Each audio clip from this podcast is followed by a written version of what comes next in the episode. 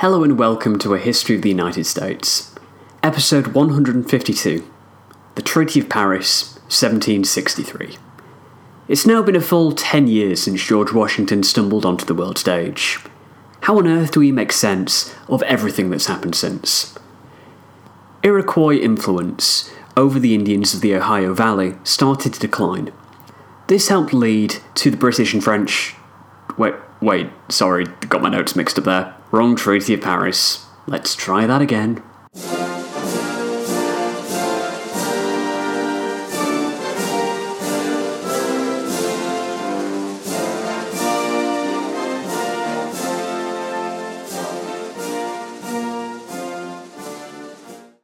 Hello and welcome to A History of the United States, episode 152, The Treaty of Paris, 1783. It's now been a full 20 years since Britain settled in to rule over her newly acquired North American colonies. How on earth do we make sense of everything that's happened since? When I first started this series of episodes on the War of American Independence, I made the point that I believed American independence was inevitable. It's something I believed when I started this podcast 6 years ago, and it's something I still believe now, and I hope I've been able to persuade you of this over our time together. The main reason, which I've said so often that I'm sure you know where I'm going with this, is the lessons from the Glorious Revolution about parliamentary sovereignty. Did parliamentary sovereignty mean that landowning men had a right to participate in their government, no taxation without representation, or that the English, and later British, Parliament at Westminster had the sovereignty to do whatever it wanted in areas under British dominion? The answer to that question really depended on whether or not the person answering it was from the home island or from the colonies, though neither Brit nor American was aware of that.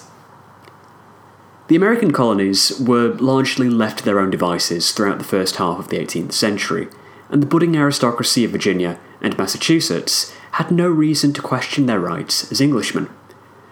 But a small dispute in the Ohio Valley turned into the 7 Years' War, and changed everything. The British were forced to deal with their American colonies, and found that they had developed a will of their own. They had their own interests and policies that they wished to follow.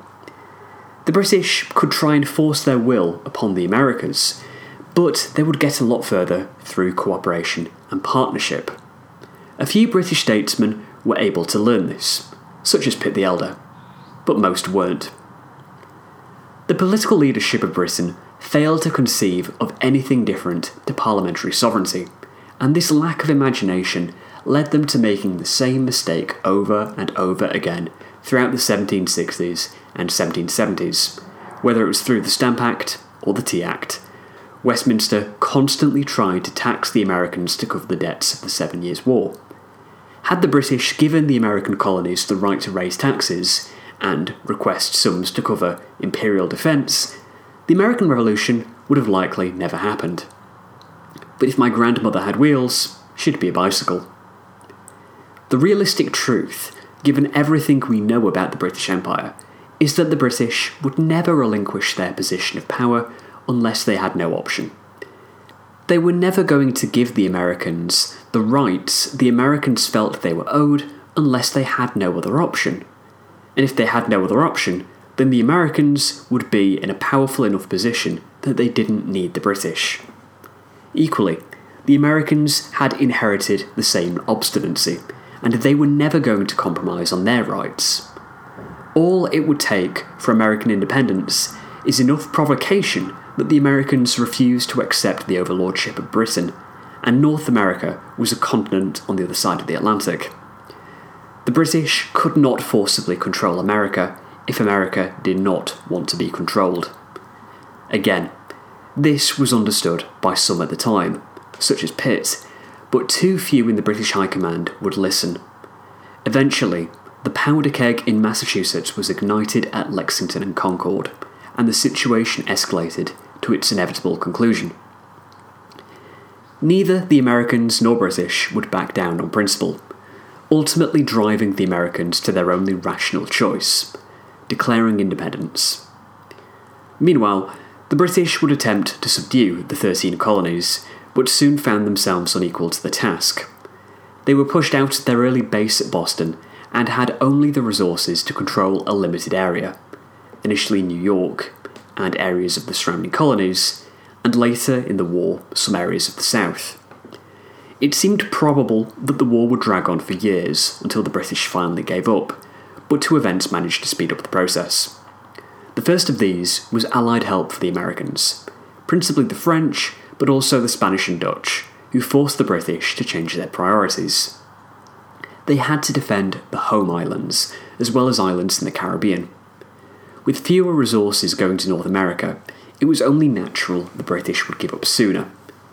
It's possible the war could have lasted into the 1780s, but Clinton and Cornwallis managed to trap a British army at Yorktown and destroy the British war effort in 1781.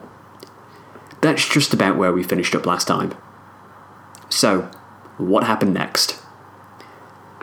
To deal first with London, the reported reaction to Yorktown from Lord North was, "Oh God, it's all over." It's debatable whether he actually said this, but it certainly captures the mood. North's ministry ended, with him being forced from power along with Lord George Germain and the Earl of Sandwich. The Peace Party was brought to power, led by the Marquess of Rockingham. You'll remember that the Rockinghamites had been a thorn in the side of North's ministry for years. The American War became a ceasefire, although conflicts against the European empires continued into 1782. The role of the European states would be incredibly important in the peace process, as alliances soon began to fracture. The easiest to crumble was that of Spain and the United States. The Americans would naturally look westwards, putting them into conflict with the Spanish Empire, while the Spanish wanted to prolong the conflict between Britain and America by leaving the issue of independence unresolved. Congress sent John Jay to Spain to try and resolve potential conflicts, but he was not treated as a serious ambassador by the Spanish, instead as a nuisance. In their efforts to secure an alliance with Spain, Jay was instructed to offer a very high price, that the Americans would relinquish the right to navigate the lower Mississippi. The Spanish refused the offer, which was great news for America. They didn't need the Spanish alliance, and Jay travelled to Paris in May 1782. Jay had learnt much from his 2 years in Madrid, including that the French would not support America if American interests clashed with those of Spain. Vergennes may have encouraged France to join the war, but it was principally to injure Britain. Promises could be made to Spain that were opposed to guarantees made to the Americans if it meant that Spain would join the war against the British. As the war progressed, Vergennes was forced to confront the reality that the war was bankrupting France and couldn't long be continued. Vergennes started to make moves towards a truce, attempting to take advantage of an offer by Austria and Russia to broker a peace settlement, but John Adams wouldn't agree to this unless Austria and Russia recognised the independence of the United States first. Vergennes abandoned this idea, but the experience taught Adams to not have excessive faith in France, just as Jay was learning a similar lesson in Spain. Over 1781, it did seem that peace was nearing. Congress created a commission comprised of Adams, Franklin, Jay, Jefferson, and Henry Laurens. Laurens was captured while crossing the Atlantic, and Jefferson declined the role after the death of his wife. This left Franklin, Adams, and Jay to negotiate the settlement, with Franklin taking a leading role. During early 1782, Franklin held informal conversations with the British, who attempted to persuade Franklin that the French were an unreliable ally and that the Anglo-American relationship didn't need to be completely spoiled because of the Revolution. Franklin opened separate talks with the British, which Vergennes went along with under the provision that the talks be combined into the same treaty. Congress instructed the Commission to keep the French updated about the nature of the ongoing discussions, but Franklin declined to do so. The conversations centred around maintaining the Franco-American alliance and America having full independence, but on the understanding that the relationship with Great Britain could be rebuilt over time. However, They didn't progress much beyond conversations until July 1782, when Rockingham died and was replaced by Shelburne. While Shelburne was opposed to American independence, he was an old friend of Franklin. The British ambassadors were replaced and talks resumed in August. The Americans requested independence, the ceding of Canada, fishing rights, compensation for American property which had been destroyed in the war, free trade between Britain and America, and for Britain to take blame for the war. The British agreed to enter formal negotiations with the Americans, but wouldn't recognise independence unless there was a peace with all parties involved in the conflict. This shocked the Americans, who went to Vergennes and found him unconcerned about whether independence was recognised before the peace or in the treaty. This further spooked the peace commissioners, now very suspicious of Spain and France. Then came the final straw. Jay had spent years trying to resolve the question of the Mississippi with Spain, and had made a very generous offer to cede access to the Spanish portion. The Spanish now insisted they receive Florida and a large portion of the area between the Appalachians, the Great Lakes, and the Mississippi. The Americans opposed this, and the Spanish came back with a compromise they claimed Vergennes would be happy with. But the area between the Ohio and the Great Lakes remained British. An Indian reserve under Spanish hegemony would be placed from the mouth of the Cumberland River to the edge of Florida. The Spanish ambassador secretly left for London, and Jay was able to draw the conclusion the Spanish and French were trying to block the Americans. Well, two could play at that game. Jay and Franklin laid out a stripped-back version of their demands. What they needed were fishing rights in Newfoundland and access to the Mississippi. They wouldn't even need immediate recognition of independence, as long as the ambassadors conducting the negotiations were instructed to deal with the United States of America instead of colonies or plantations.